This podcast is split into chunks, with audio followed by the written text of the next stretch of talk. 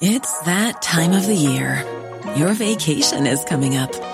You can already hear the beach waves, feel the warm breeze, relax, and think about work. You really, really want it all to work out while you're away. Monday.com gives you and the team that peace of mind. When all work is on one platform and everyone's in sync, things just flow wherever you are. Tap the banner to go to Monday.com. Planning for your next trip? Elevate your travel style with Quince. Quince has all the jet setting essentials you'll want for your next getaway, like European linen, premium luggage options, buttery soft Italian leather bags, and so much more. And is all priced at 50 to 80% less than similar brands. Plus, Quince only works with factories that use safe and ethical manufacturing practices. Pack your bags with high-quality essentials you'll be wearing for vacations to come with Quince. Go to quince.com slash pack for free shipping and 365-day returns. Hey, I'm Ryan Reynolds. At Mint Mobile, we like to do the opposite of what Big Wireless does. They charge you a lot, we charge you a little. So naturally, when they announced they'd be raising their prices due to inflation, we decided to deflate our prices due to not hating you. That's right. We're cutting the price of Mint Unlimited from $30 a month to just $15 a month. Give it a try at mintmobile.com slash switch. $45 upfront for three months plus taxes and fees. Promote for new customers for limited time. Unlimited more than 40 gigabytes per month. Slows. Full terms at mintmobile.com.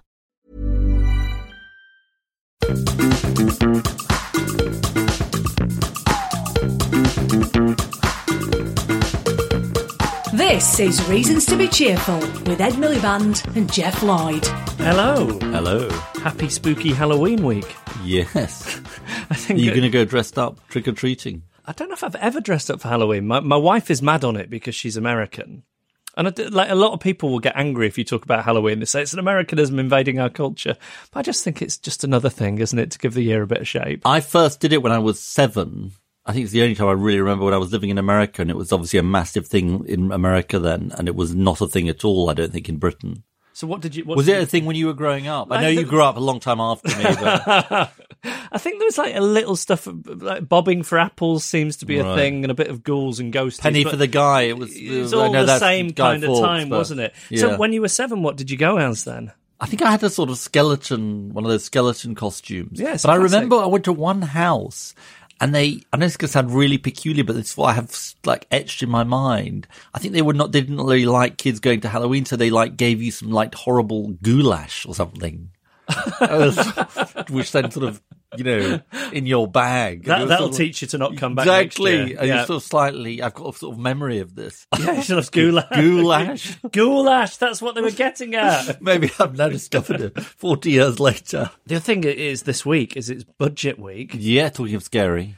Well, is I mean that's what I was going to ask you. Is is it scary when you were in the Treasury team? Is it a week you look forward to, or is it a week you dread? It depends what the sort of situation was. I, you know, Gordon Brown, you see it as a big sort of big opportunity for Gordon Brown to sort of shape, you know, government policy. He used to sort of basically trample over everybody else's areas. um, I have various memories of it, as you can imagine.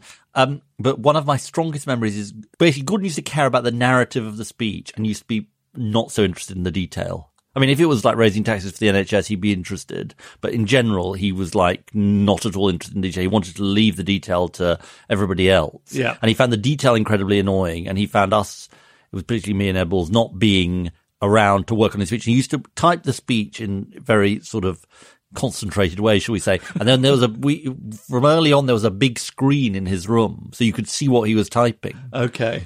And then you say, well, what do we say now? It was an exhaustive and exhausting process. You see, when you're describing this, I'm, it, it sounds to me like a scene from The West Wing. Yeah, I think we- sort of had uh, West Wing-ish uh, qualities. Yeah. we could have done with Martin Sheen. Yeah. So we're going to be talking about plastic this week. Yes, And you've been particularly interested in this recently because you watched a documentary. I did by Liz Bonnin with Liz Bonnin uh, on the BBC, which with my kids, and it was quite shocking. You know, you'd see sort of poor sort of seals that had died from you know ingesting plastic and. It's awful, isn't it? It's just a massive, massive problem. I think it's interesting in itself. What do we do about the problem? But it's also interesting in a wider sense because I think people do feel really mobilized, partly because of David Attenborough and Blue Planet too. And what does that tell us about how you mobilize people on environmental issues? So we're going to be talking about that. And then, as well as all that, our comedian this week in here to share some of his ideas is Rich Wilson. Yep. So, what's your reason to be cheerful? My reason to be cheerful, I mentioned this very briefly at the end of last week's podcast. I went to see Hamilton and it Yes. was fantastic. I loved it. And I, I do think raving about it is a, akin to saying, Hey, I heard this great new pop star you might not have heard of her, Beyonce, because it is such a Who, phenomenon. who is she exactly? Yeah, yeah. Well, Ed's the one person who would legitimately ask that question. But um, I mean, I know it is this worldwide phenomenon, but it is just brilliant. And if I'm not like that keen on musicals, I'll still like it. Yeah. I think so. Yeah. I'm thinking of going on Christmas Eve, which is my birthday. This is showing at two thirty. My wife and I have been discussing it. You should you should definitely do it. Yeah. yeah. My reason to be cheerful is that we are going to be an exhibit at the British Museum. We are. Yeah. It's not going to be like that German fella who preserves corpses and slices them open and uses. Well, I hope not. Yeah. I yeah. mean, when I say we're going to be an exhibit, I don't quite mean we're going to be Oh. exhibit, but we got, sorry to disappoint, we got a fantastic email from Robert Bracey, who's the curator responsible for South and Central Asian coins. Now, you might be asking, what have we got to do with that? But this is what it says. The British Museum is planning an exhibition, Playing with Money, which looks at how money is represented in games and toys. We're planning to include a section on games that satirize or are critical of political or economic issues. One of the games we were planning to display parts of was Class Struggle. Wow. A colleague pointed me to the Christmas episode of your podcast where you played the game, and I thought the, the use in the podcast of Mr. Miliband, that's me, childhood experience, might enhance the story we're trying to tell. Definitely. So, now, there's a confession I have to make, which is that some very nice people, the Douglases, lent us Class Struggle. It's still nine, ten months later sitting in my house. Uh, because I keep meaning to return it to them. And actually, they want to auction it off at a fundraiser signed by me, a Labour Party fundraiser. But I'm rather hoping that they are going to sort of auction it off, but sort of with a delay.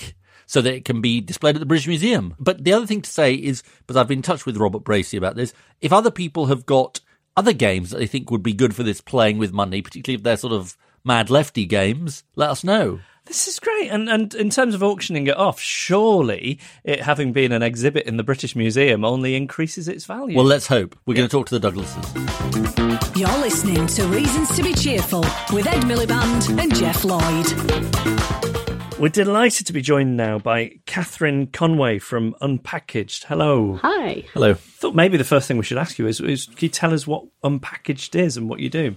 So, Unpackage was the first zero waste grocery, and I set it up as a small shop in 2006 um, in London with the idea that people could come and bring their own containers to refill as a way of not getting new packaging. And and what motivated you to set it up? Because as a customer, that's how I wanted to refill. So there are some shops that offer some refill products like Ecover, so you could refill your washing up liquid bottle in some small health food shops. And I remember going to fill up my Ecover, but then coming back with all of this packaging for dry goods and literally sitting over my bin going, this is crazy. If I can refill washing up liquid, why can't I refill everything? And then I sort of had the idea to set a shop up with no retail experience. And how did it go? Did it capture people's imagination? It did. It was really hard. I started as a market stall, and for a lot of the time, I didn't even sell enough to cover the congestion charge to get to the market. Um, but slowly, slowly, people started cottoning on.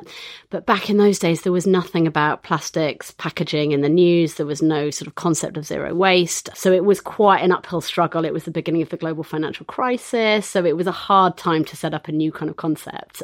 But slowly, slowly, we moved from a market stall into a small shop in uh, where we had 700 products available in refills. Then we moved to a bigger store in Hackney, and now I have concessions within Planet Organic in London with the idea that to try and create a model that isn't just me in my little store, but is actually taking the concept out and putting it in supermarkets and actually trying to get it to a mainstream audience. And how is that going? Since Blue Planet at Christmas, off the charts. So it's been quite a long time coming. But when Blue Planet aired, all of the conversations we were trying to have with bigger businesses suddenly got accelerated. And now everyone is interested in packaging all of the time at And the so time. they want to work with you. they want to work with us. So whether it's us coming in and designing sections for them, whether it's us just going in and trying to inspire their team on how they could make changes. But there's clearly a massive consumer demand for it now, and retailers want to respond to it. How practical is it to do it at scale in large supermarkets? And presumably, if there's a will, it's possible. Yeah, I think not all products are going to be able to be refilled, but just because you can't refill everything doesn't mean you shouldn't refill something. So there are some products that it's really easy to do. You know, your glass milk bottles is a really good example. So something like in London, there's been a 200 and something percent increase in demands for milk in glass bottles as a way of solving the plastic Since crisis. Blue Planet. Since Blue Planet. There are some products it's very easy to do. You can do dry goods very easily. You can do, you know, like an old fashioned pick and mix. You know, that's not hard. But actually now, some of the supermarkets, um, so Morrison's, Waitrose and Tesco's will all allow you to bring your own container to their deli counters. So you could buy any fish, meat or cheese products in your own containers. I hate to ask this, but what about people who shop on the interweb? this is the real challenge. So, working out how to do refill and reuse in delivery is really hard, but the advance of tech in inverted commas is what's going to help that. So there's lots and lots of interesting models which are coming up, which is about reusable packaging systems. Things are becoming a lot cheaper, like RFID tags. What's that? So it's a way of tracking something. So if you look at, so I bought a John Lewis item the other day, and the packaging had an RFID tag impregnated in it because it's a way of doing stock control. So people don't go and count stock anymore in stock rooms. They So have a massive laser. this problem? Because if you could have a reusable packaging system that was trackable, then I could give you a coffee cup or I could give you a piece of packaging and it could be linked to your smartphone in some way, shape, or form. And you could be incentivized to bring that back to me as a shop, or I could come and pick it back up again on a delivery. see. So there's all of this stuff. I mean, there's potentially some unintended consequences. Like, do we really want to track Yeah. thousands and millions of pieces of packaging around people's homes? But I think the end game is probably not having customers self dispensing products in stores. The end game is probably more vending machines, more automation. Can I ask a can I ask a really Mm. stupid question? When I get a plastic milk uh, carton and then throw it away uh, or into recycling, sorry, yeah, that isn't good it's really not good. because what what happens? What happens? Because you think you're doing good by yeah, recycling and something. and they are, and it's really re- all consumers are. So only two percent of the plastic packaging that we put out into the world every year, which is seventy-eight million tons of plastic packaging, only two percent is actually closed loop recycled, which means it's recycled back into something useful, like a water bottle, even if it's put into the recycling, even if it's put into the recycling. what happens to the rest of it then? Uh, it's burnt, incinerated, landfilled, escapes into the environment. So when my wife says, as I do the recycling and I sort of feel good about it, she says, "Ah, yeah, but I know what happens Yeah, to it." exported. So there's loads of fraud sort of with the exporting. We are exporting our waste to countries that it's next. can't really. I mean, I don't want to be discouraging about you recycling, but it's kind of close to useless. kind of yeah. Is that true of everything? Not paper and cardboard. So no, much? so you've got much higher with paper, Right. card. Um, it's just plastic is such a difficult material, and the problem with plastics is is that it's so complex. So not all plastics are created equal. So you've got plastics, laminates, covers, you know, and we just have this creaking recycling system that was just never set up to deal. So th- there's been a massive rise in on the go eating. So if you think of all of the snack wrappers, crisp Yeah. packets, Lucozade bottles, all of that, our recycling system was never set up to deal with it. Yeah, Lucozade's the worst because they've got a wrapper around a bottle, so it's totally unrecyclable. So I was um, thinking uh, it um, used to come in a glass uh, bottle, but it did always have a cellophane wrapper around it, and that's not good, is it? it's not. They are dealing with that. I shouldn't totally pick them out because they are dealing sinner. with Okay, okay. Sinner. Cling film's really bad as well. We should we Yeah. shouldn't be using cling film, right? No. And also, it turns out like we were all ingesting this plastic, Yeah.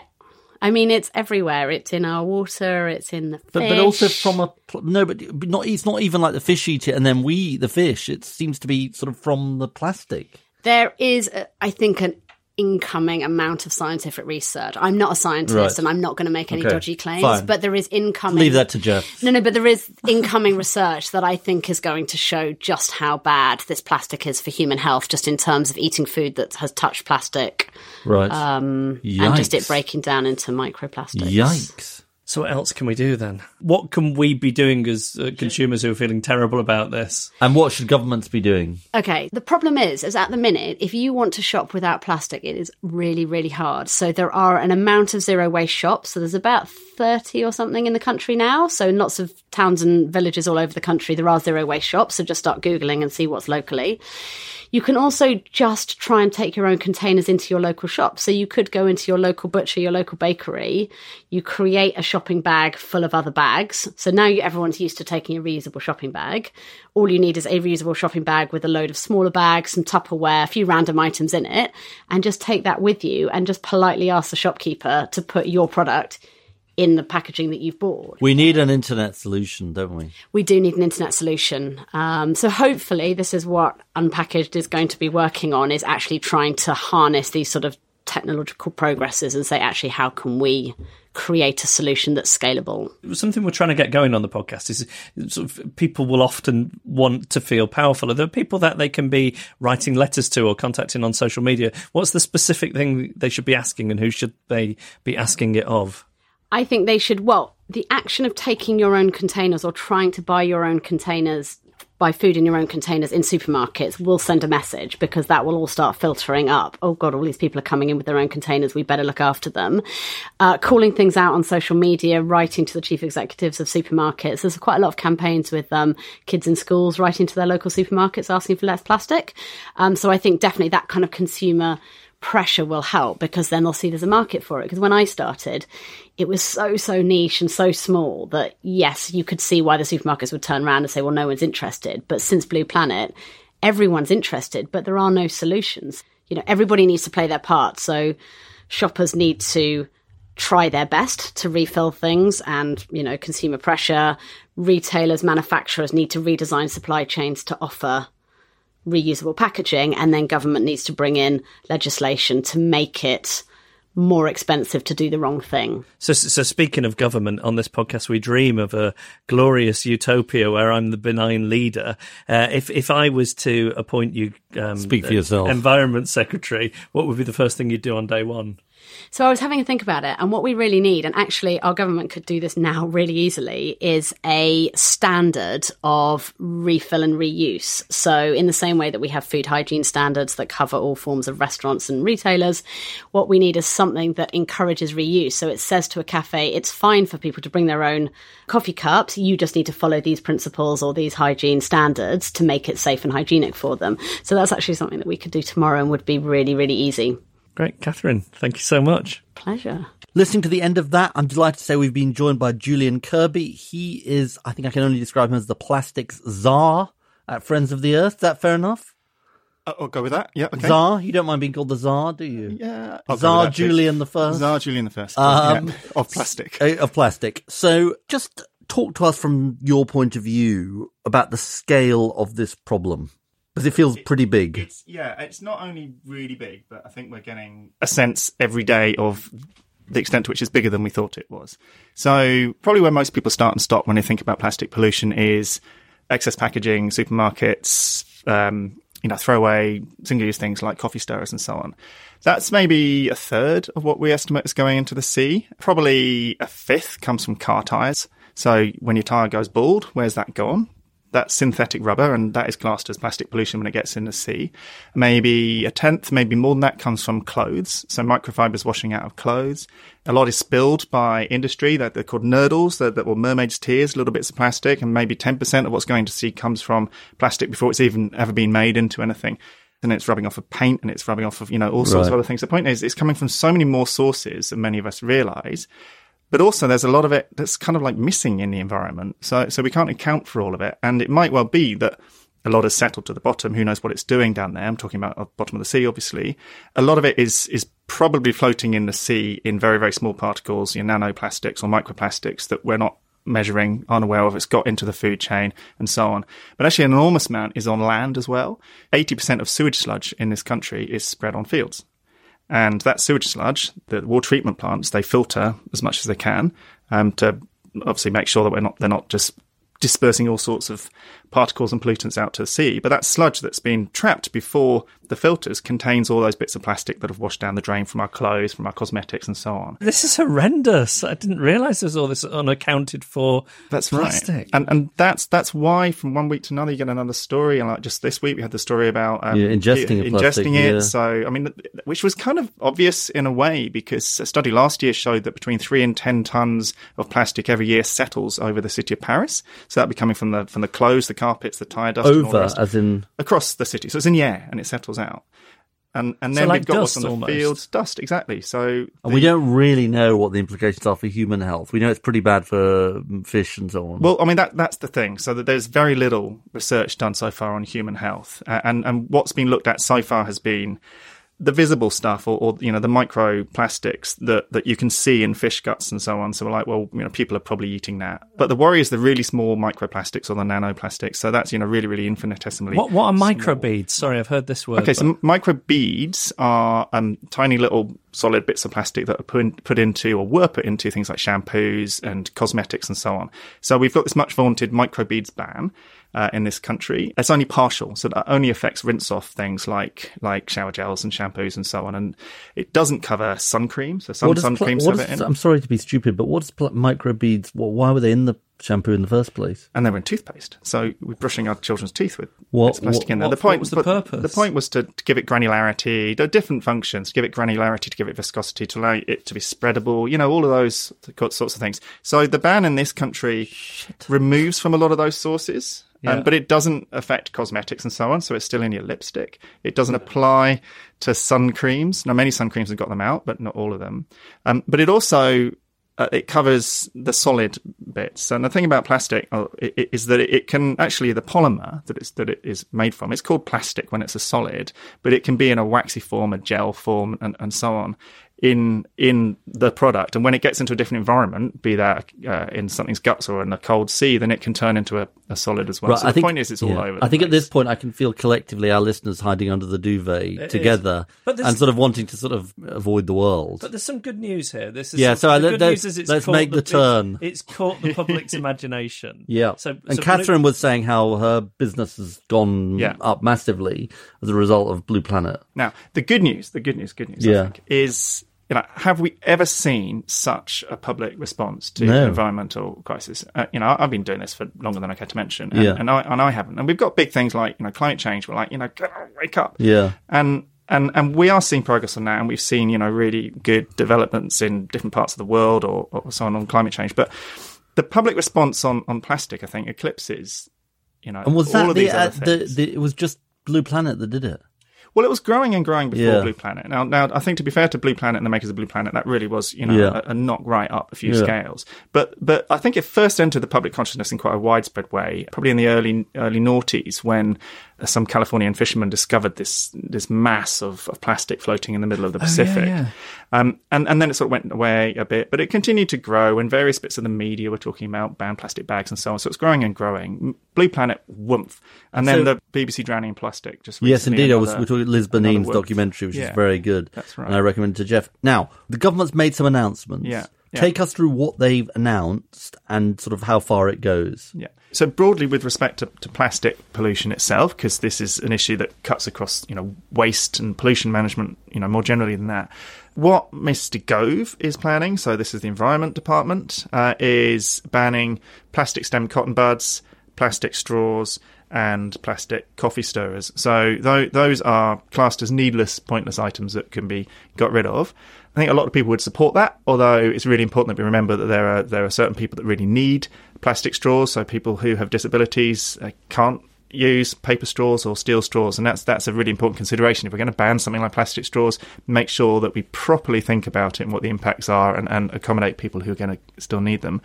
Across the fence at the Treasury, you've got plans to use the tax system to minimise uh, single-use plastics, so things like disposable coffee cups, maybe, or takeaway tubs. So we're going to hear about that probably by the time you air this, actually. But the DEFRA announcements, Gove's announcements, will be probably in, in a few weeks' time.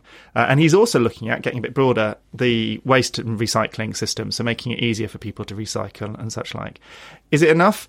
It, they're, they're good things, but it's piecemeal and it's fragmentary and it's a tiny pardon the pun, drop in the ocean of the amount of plastic pollution, you know, that we're creating. I doubt it will come close to even thinking about plastic pollution from car tires, from the clothes that we're wearing, from peeling paint, from all of those other sort of um, uses, as well as plastic stemmed lollipops. You know, it, it, looks and feels exactly the same as a plastic stemmed cotton bud. Why would you not ban that? If you were Minister for the Environment in the Geoffocracy, this is the stuff you would be doing in addition to the government's proposals. Uh, I think, and it would be an honour.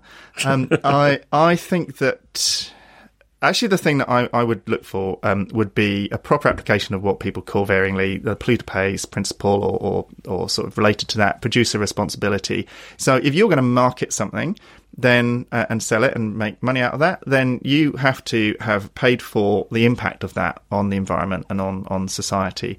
And what we've got in this country is the companies that market a lot of we think is rubbish, uh, whether it goes in the recycling stream or, or, or in the you know black bag bin, they pay about 10% towards the, the cleanup of that stuff. In much of Europe, they pay 90%. So it's the other way around. And, and we really need to get to that situation in, in this country where if you are going to make stuff that has an impact, that has a need to clear it up or remediate it in somehow, then you need to be paying for that. And then what that does is, drives those companies to, to think about, well, is this going to cost me? Maybe I won't sell it or maybe I'll, I'll design it differently. And I'm sure there are other reasons behind this, but it's probably not a coincidence that we have much more packaging and, and single use rubbish created in this country than we, than in similar economies like like Europe. Much much more. What are the harder things to do that we we haven't yet talked about? Well, we've touched on car tires and we've touched on clothes. The problem with synthetic clothes. So most of us, you know, listening to this, you and I uh, are going to be wearing a bit of plastic on us somewhere in our in our clothes. Um, now, I'm sort of horrified to learn that. yeah, yeah I think, oh, isn't that going to be a bit sweaty? Yeah. Um, but it it's it's such a sort of prevalent part of our clothing these days that that that something like two thirds of new clothes now are, are, synthetic clothes are made with, with plastics in some way. And you might say, well, let's just ban it. But the problem is that cotton is also an absolutely awful crop in terms of environmental impact and in terms of social impacts. Like in Uzbekistan, where a lot of cotton comes from, basically the country is enslaved en masse and sent out to the fields to pick it. You know, there are awful, awful environmental and social aspects to, to cotton farming. And even organic cotton would, you know, requires huge amounts of water and land and so on. So would be a case of out the frying pan into the fire we just said no to synthetic clothes. But there are things that individuals can do. And nudism. That, that, and nudism, of course, um, uh, would work in some countries better than other. Let's put it that way. I'll be up for that. Don't like wearing clothes much, um, but social taboos dictate that I have to. so, um, yeah, the, the, the thing about um, synthetic clothes is that they shed microfibers, uh, and and those microfibers are a, a, type of microplastic. And as I said earlier on, those microplastics are actually really really bad in the environment because they gather toxins and get into food chains. If you wash your clothes less often, if you wash them on a slower spin cycle at a lower temperature, if you don't ram so much into the washing machine, there are some bags that you can put synthetic clothes into. Guppy bag is one. I think another one is called Coral or something that collect the microfibers. You know, those things can help to reduce, but also companies should be, that are making marketing this stuff, should be installing filters on, on their drains to collect the microfibers there because they're mostly shed in the earlier washes. But also, and this is a role for government to make this happen, um, there should be standards and there could be standards around ensuring that clothes are only designed to the best standards so that they shed as little as possible. And if we have those minimum benchmarks now, and we can say that the best performing one now can be the minimum in five years' time, then that provides you know a route towards minimal pollution. That touches actually on something bigger that uh, we wanted to ask you about, which is the the balance of this problem how much of it can be sorted by us as individuals versus how much needs to be looked at by industry versus how much needs to be looked at by governments or, or indeed sort of uh, international cooperation of, of governments? So there are things that we can do as individuals, but but what we really need to get across not just to us all as individuals, but to the companies that make and market this stuff, to politicians that set the framework we all live in, is that there's only so much we can do as individuals. And actually, I think it's about time we all express pretty vocally that we're fed up with this mantra that it's all about individual choice and change. We've done a bit. People recycle as much as they can, and, and they, they do that stuff around, you know, looking, checking the labels or, or whatever. But what you need for particularly for something like plastic pollution, which comes from so many different sources, and and some of them are trickier areas to look at. And you know, you and I aren't clothes designers, I guess I'm not anyway. so you know, I, I can't dictate what happens there. That that's why you need you know government direction. You really do need hands on government with this to say right, what we have to do is get to an endpoint of near zero plastic pollution. And there are things that we can do right now. We can get rid of needless and pointless plastics.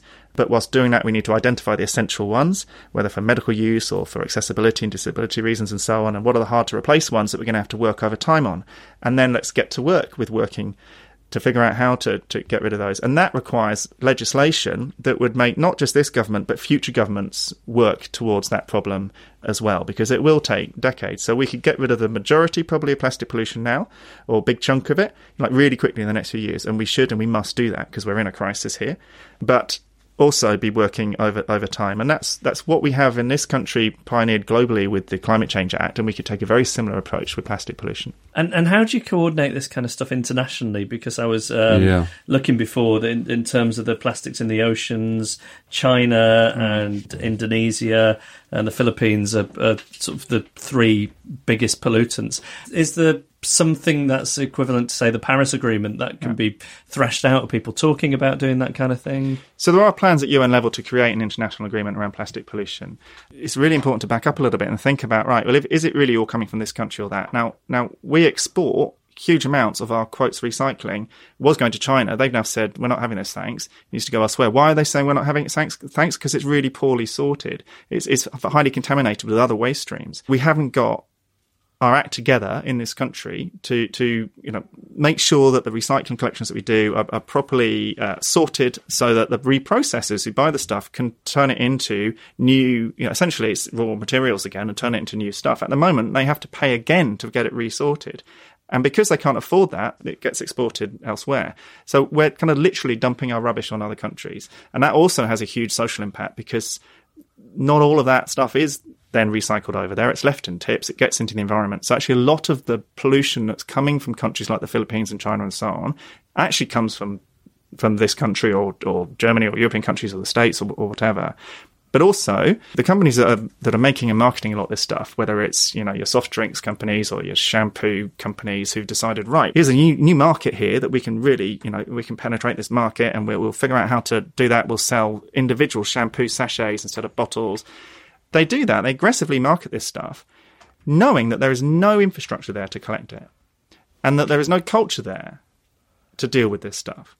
And so to say, well, it's kind of their fault they're creating the mess is, you know, that is actually quite an important nuance to, to the issue there, which needs thinking about. One other question that I've got goes broader than plastics. You know, we've talked both with you and Catherine about the way in which the Blue Planet and so on really awoke mm, public consciousness.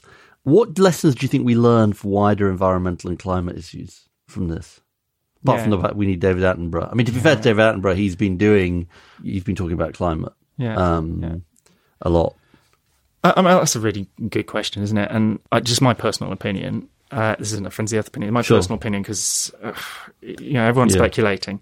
I think that where if you if you give people something that they can kind of relate to, then that really yeah. obviously turns yeah. something that's an abstraction into a real issue. Yeah. I, I, worked in a, in Australia on a on a on a big campaign to stop fracking there, and and the thing that really resonated with people there was the impact on water and the industrialization of, of, the bush of, of you know country around them, and and we did. Um, focus groups, and they were all concerned about climate change. But their responses were, you know, I really get it, but I can't really relate to it. It doesn't mm. sort of hmm. make sense to me. And can't relate to it as a problem or as a solution or both. Probably both. Yeah. And I think that's the thing about plastic is that people can see it and feel it, and in a way, it's been an awakening because quite literally, we have stepped over it as an issue for decades. It's been there on the path in front mm. of us. Hmm. I wish that wasn't there, and you and you walk over it. But but there has been that flip by Attenborough and Blue Planet and and, all, and you know others, of course, really getting that that energy going. But but there's also always there's been this background thing that I think people have a sense. I mean, it's in the culture. It's in is it the Kinks, Plastic Man? You know, the use of the word plastic has always been a little bit of an insult. There's always a bit of a sense of it's not not a very yeah, benign yeah. thing. So. Um, I think the lesson there, if there is one, um, from my speculation anyway, is, is just to really, really go to where people are and how it makes sense to them, and and showing there are solutions actually Showing their absolutely, yeah, absolutely, absolutely. I mean, we've got a really clear idea of the the problem, but there's there's plenty to feel optimistic about. I mean, I, I feel optimistic about in a way that with something like just as the the plastic drinking straws, fairly much nobody was talking about that a couple of years ago, and now if I go out to a pizza place. They, don't give you straws anymore in some of the chains. So there's cause for optimism there, right? I, I, think there's so much cause for optimism. What, what's the, the cliche about the, the Chinese expression in a crisis is an opportunity or something, or they, it's the same word written different ways or something? Right. I don't know. I don't read Chinese either. um, but it, it it really does feel that way because we have just an unprecedented level of public concern and energy and, and, desire to do something about this and, and to do something serious about this. No more fiddling on the margins and, and, and blaming it on, you know, individual choice and so on. Uh, and, and that level of, of energy is driving corporate culture as well as political culture. And there's a reason that, that you know the politicians are saying, "All right, we're going to ban this and we're going to do that." Now they're insufficient, but it's an open door that we can and should kick at. Tsar Julian I of plastics, thank you very much for joining us. it's a great honour. Thank you. So, what do you think? Well, I mean, firstly, I feel awful about thinking that just by washing out my plastic milk cartons and putting them in the recycling that I'm and also I'm that daily Lucozade. I think you're confusing me with Daley Thompson. I don't even drink that much Lucozade. No. Only when I'm poorly. Your secret has been revealed. it was you who brought up Lucozade. Wrongly accused yeah. on Lucozade. Yeah, but sort of the the scale of the problem and how little the difference the things that you think you've been doing up until this point and up until this became a big part of the conversation. You know, sort of realizing yeah. how little we've been doing yeah. up, up, until now, really. I mean, it's obviously not simple. Government could obviously be going faster. I, mean, I suppose the two things I take out of it are one, the consumer pressure point that Catherine has and Julian made, which is, you know, consumers. I, I don't think you can solve it on your own as a consumer, but consumers signaling that they care a lot about this will provoke change, but it's got to be accompanied by government. But secondly, I'm just really struck because I'm been thinking a lot about sort of climate change generally recently, and what do you do? You know, you had this uh, horrendous IPCC report about the you know 99% of coral reefs go if we have two degrees of warming, which used to be considered the sort of tipping point. But you know, I think it should give one optimism that you can, if if people think a problem is real, caused by us and soluble then you're sort of getting there. You know, because I think it's the thing about plastics that it, it's sort of what Julian was saying. You can grab onto it and people feel it's a soluble problem. And I think somehow we've got to sort of break down the climate change problem into into that so that people into think manageable into chunks. manageable yeah. chunks so that people think this is a soluble problem. Reasons to be cheerful with Ed Miliband and Geoff Lloyd. Even when we're on a budget, we still deserve nice things. Quince is a place to scoop up stunning high-end goods for 50 to 80% less than similar brands. They have buttery soft cashmere sweaters starting at $50, luxurious Italian leather bags, and so much more. Plus, Quince only works with factories that use safe, ethical, and responsible manufacturing. Get the high-end goods you'll love without the high price tag with Quince. Go to quince.com slash style for free shipping and 365-day returns. If you've got thoughts on what you've heard about plastics or suggestions for future episodes, please do get in touch. We read every email extremely attentively. You can find us at Cheerful Podcast on Twitter or on Instagram. You can also email us reasons at cheerfulpodcast.com or Facebook forward slash reasons to be cheerful podcast. And also, I don't normally say this, please do, if you like what you hear, rate us on iTunes. Uh, as Geoff knows, I'm a regular follower of the iTunes chart and which I think demands still a judicial inquiry. It's still a bit of outstanding business because I don't understand it. But do um, rate us and preferably with five stars. You uh, want to be top of the pops. I want to be top of the pops. Right. This comes from Sean Kelly, who is in Seattle, and I think it shows that our back catalogue is, you know, available. The, Sean found episode 22 on arts education, and he says this, Hi, Ed and Geoff, I found your podcast a few months ago and I've attempted to catch up, but with a busy life, I'm still far behind. However, I just listened to your podcast episode about curriculum in schools and I realized that what you were talking about with arts is exactly what happened to me and what I see every day. I was an awfully shy kid and my mum signed me up for a summer theatre camp and it changed my world. I loved it. I got friends. I opened up. My confidence grew and I kept with theatre and the arts through college. I currently own a pottery studio in Seattle where I teach adults the art form. I utilize all of the skills I developed through the arts to manage my business successfully, other than just the art that I am teaching.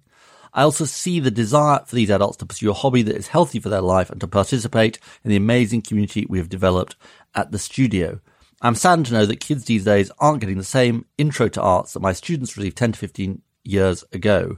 Additionally, as kids, they don't necessarily have the option of seeking out arts and community if it isn't available in a school setting. Love your podcast, Sean.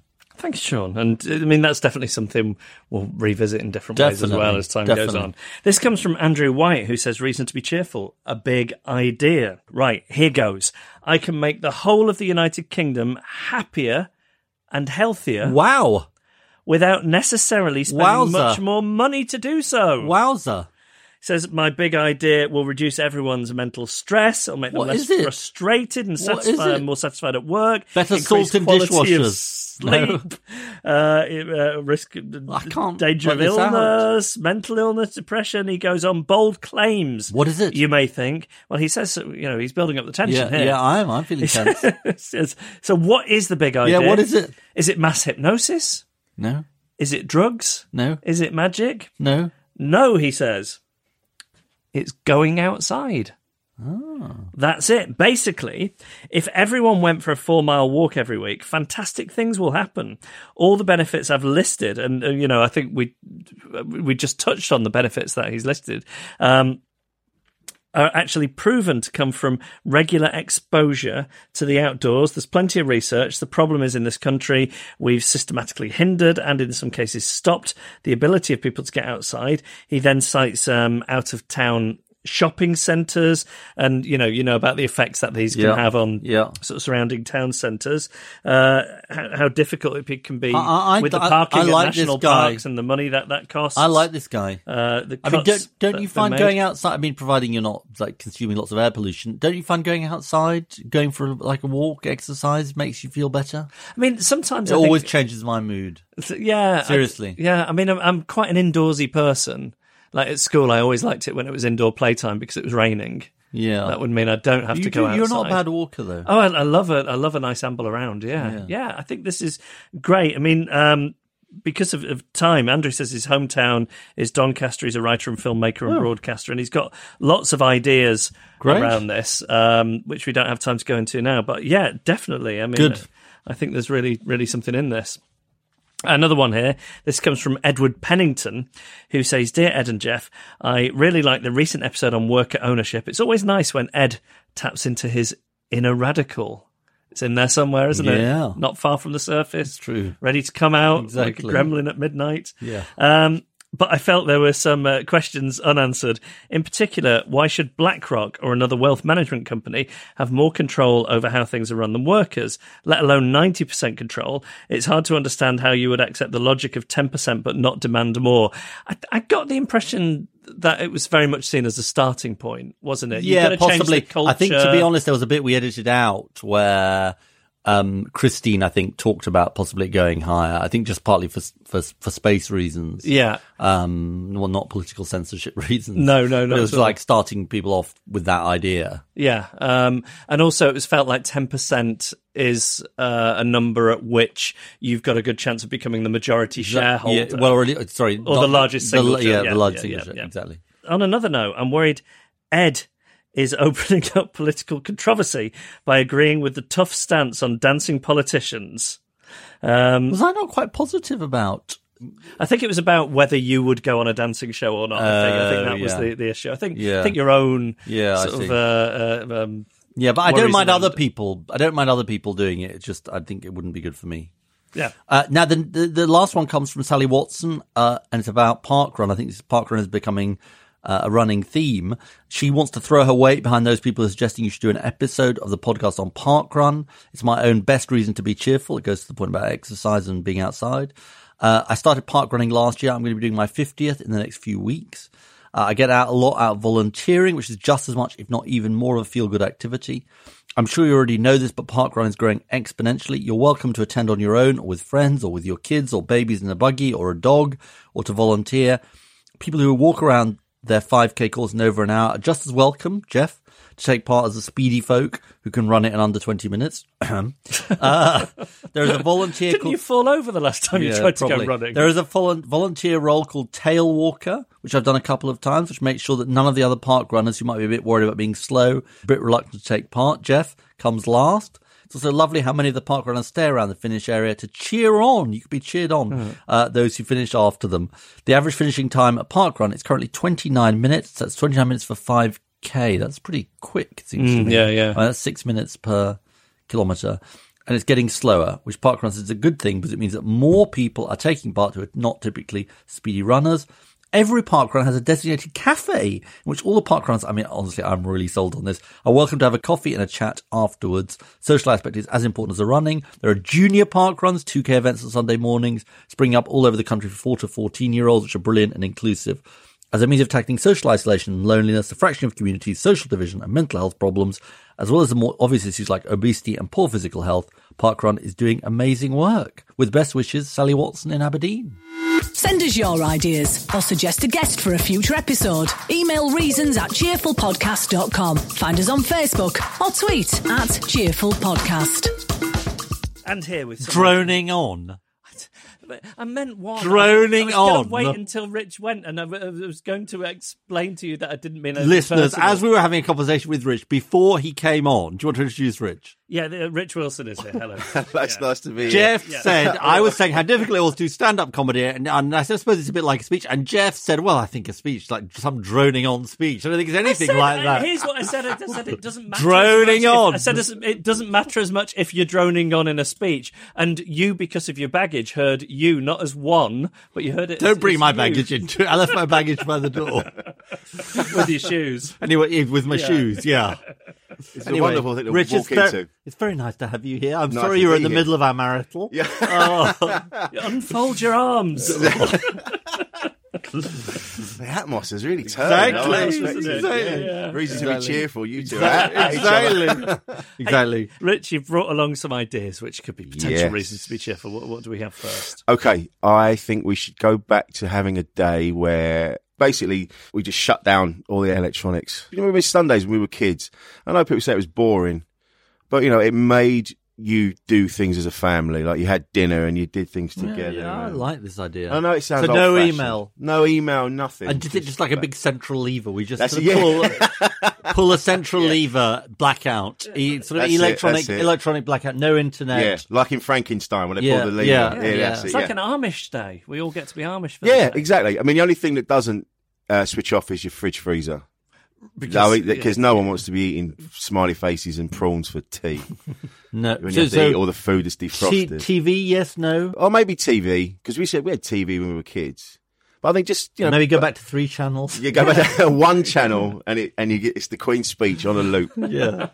I think it's just that I think we need to get back to just having a day where you know we have dinner together and we and we and we you know like you're made to go to the zoo or go you know go and do things rather No than sort of fiddling on the iPhone. Yeah. Do you practice what you are now preaching? Of course not. Not I'm, at I'm one of the worst. I mean, Are my, you? my girlfriend and I have just moved into the, the smaller back room because we had proper blackout curtains. And what we've made it into is a, a very sort of tranquil area just to sleep. And we keep saying to each other, right, no phones in the bedroom. We go to, Yeah. we might watch a f something like Netflix on the laptop.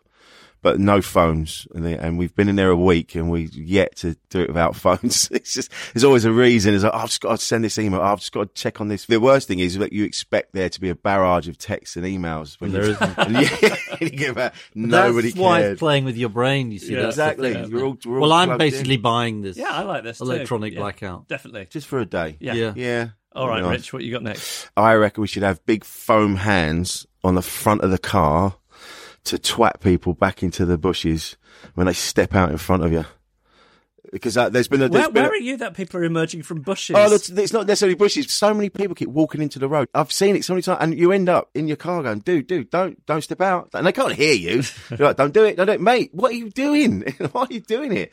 People don't seem. I think maybe I don't know whether Are you a an attentive, pressure. but Geoff, Geoff doesn't drive. Are you an I think attentive I'm a good pedestrian? pedestrian. I've, I've said to Ed before and said on the podcast before, I used to spend a lot of time in Sweden. Right. And I, th- I think in Sweden there's this idea that um, we've got to follow the rules because everything works so perfectly. If we just break one rule, it'll all start Yeah, coming of course, undone. yeah. And you get a situation where in a small town, there'll be somebody standing at a pedestrian crossing, waiting, waiting for the green man, even when there's no traffic on Oh, the road. right, right, right. Yeah, yeah, yes. which is the other extreme. Which is but, too but- far. But that is yeah. interesting because that's what I sort of do teach my children. Mm. Even if there's a red man, no traffic, yeah.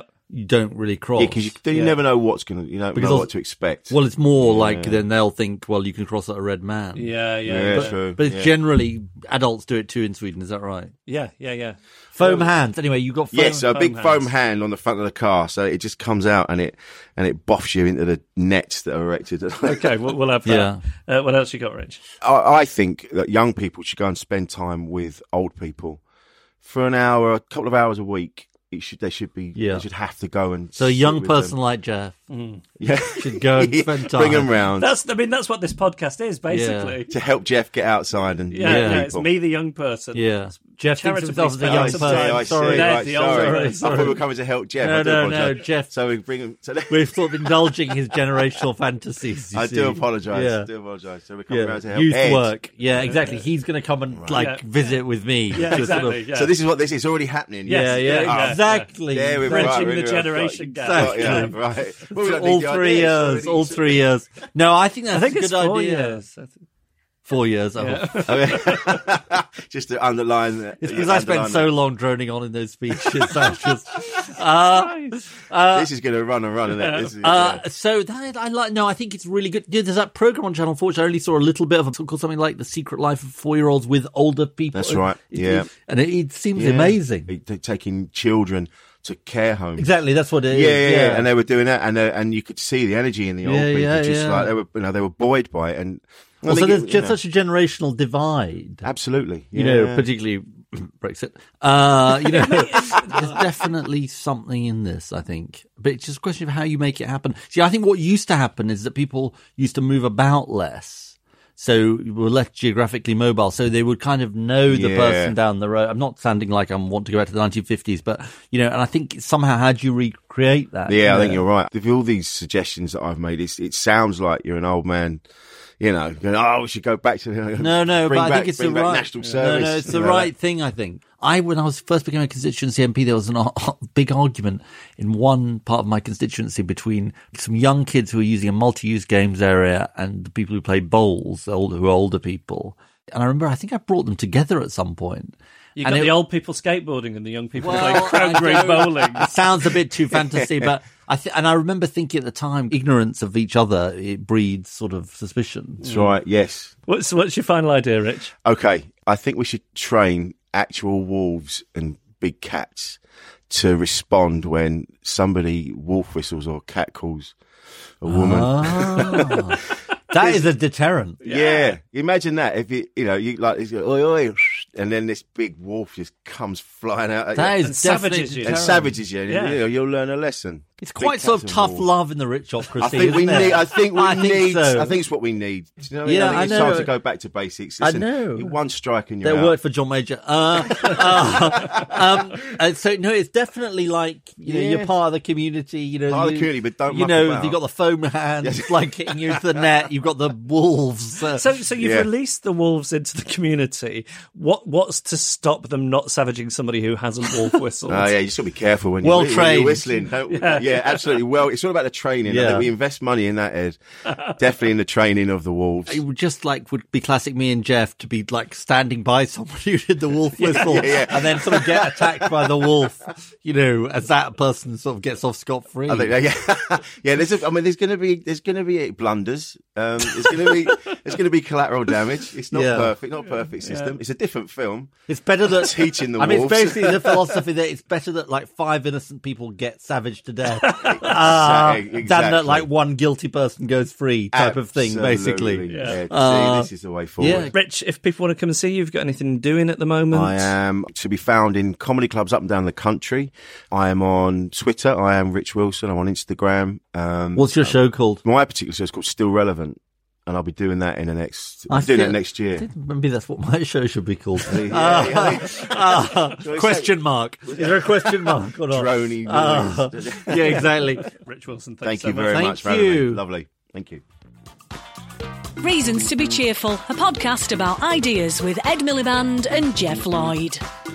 So here we are in the eerie outro. Ooh, Rent a Ghost. Do you remember Rent I a do, yeah, yeah, yeah. Was it Oh, uh, Miss, Mr. love- Mr. Meaker? Yeah, I just loved Rent a Ghost. Yeah, yeah. Rent Dobbin the, Dobbin the horse. Yeah, it's one of the When times you let when it- your spirits move. that's very good. You should do that at Something- karaoke. Yeah, I think not. It's one of the times when I miss being on the radio because I would always go a big bundle on Halloween and play Really? the Monster Mash. I would. Um, I'd always play Herman Munster singing "Dem Bones, Dem Bones, Dem Oh, Dry I love the monsters. Yeah, The monsters, the Addams family. I love the. I love those things. You Yeah, know, I'm a sucker lo- for American soap. Me too. I, th- I love both those things, but I think you're supposed to pick a side. I think you're supposed to be either a Munsters person, Really? or an Addams family person. And I like the Brady Bunch too. Well, there you go. That shows that you're um, you're, you're not Eclectic. partisan. Eclectic. Yes. taste.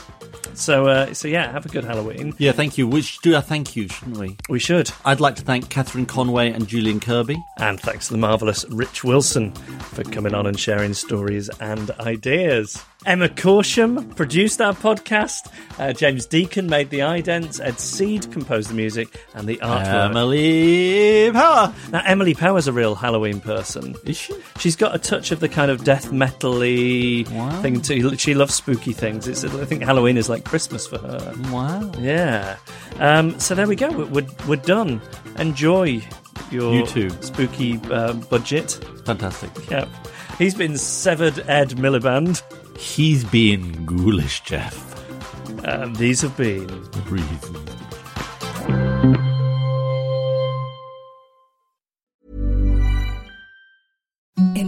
Softest sheets you've ever felt. Now imagine them getting even softer over time. That's what you'll feel with Bowl and Branch's organic cotton sheets. In a recent customer survey, 96% replied that Bowl and Branch sheets get softer with every wash. Start getting your best night's sleep in these sheets that get softer and softer for years to come. Try their sheets with a 30-night guarantee. Plus, get 15% off your first order at bowlandbranch.com. Code BUTTERY. Exclusions apply. See site for details.